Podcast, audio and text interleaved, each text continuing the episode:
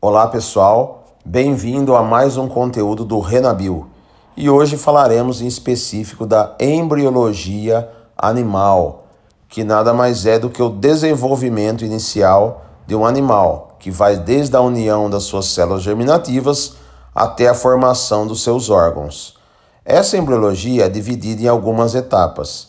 A primeira etapa é a fecundação, onde ocorre o encontro do gameta masculino, denominado espermatozoide, até o gameta feminino, denominado óvulo.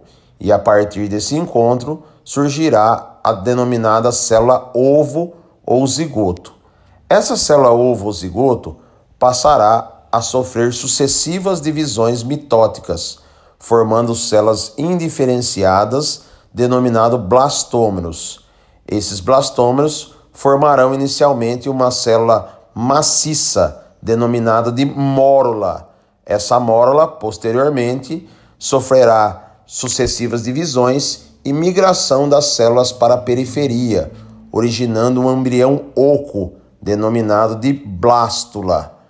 Essa blástula dará origem à gástrula, onde haverá a formação da cavidade digestória embrionária, denominada de arquêntero, e também dará origem ao blastóporo.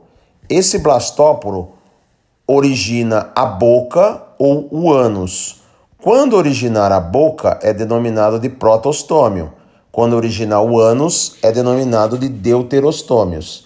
E na gastrulação também ocorrerá a formação dos primeiros folhetos embrionários, denominado ectoderme e endonerme. Após isso, haverá a neurulação, onde você terá a formação do tubo nervoso dorsal, da notocorda, do terceiro folheto embrionário denominado mesoderme e do celoma. Lembrando, o tubo nervoso dorsal dará origem ao sistema nervoso. A notocorda será substituída pela coluna vertebral. E lembrando também que há três tipos de animais: os acelomados, os pseudocelomados e os celomados. Na organogênese, os três folhetos embrionários darão origem a estruturas do corpo. Por exemplo, a ectoderme dará origem à mucosa oral e anal e ao sistema nervoso. A mesoderme dará origem aos músculos, esqueletos, ao sistema circulatório. E a endoderme ao sistema digestório e ao sistema respiratório.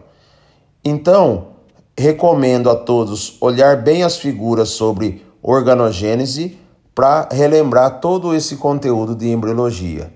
Um grande abraço a todos e ótimo estudo!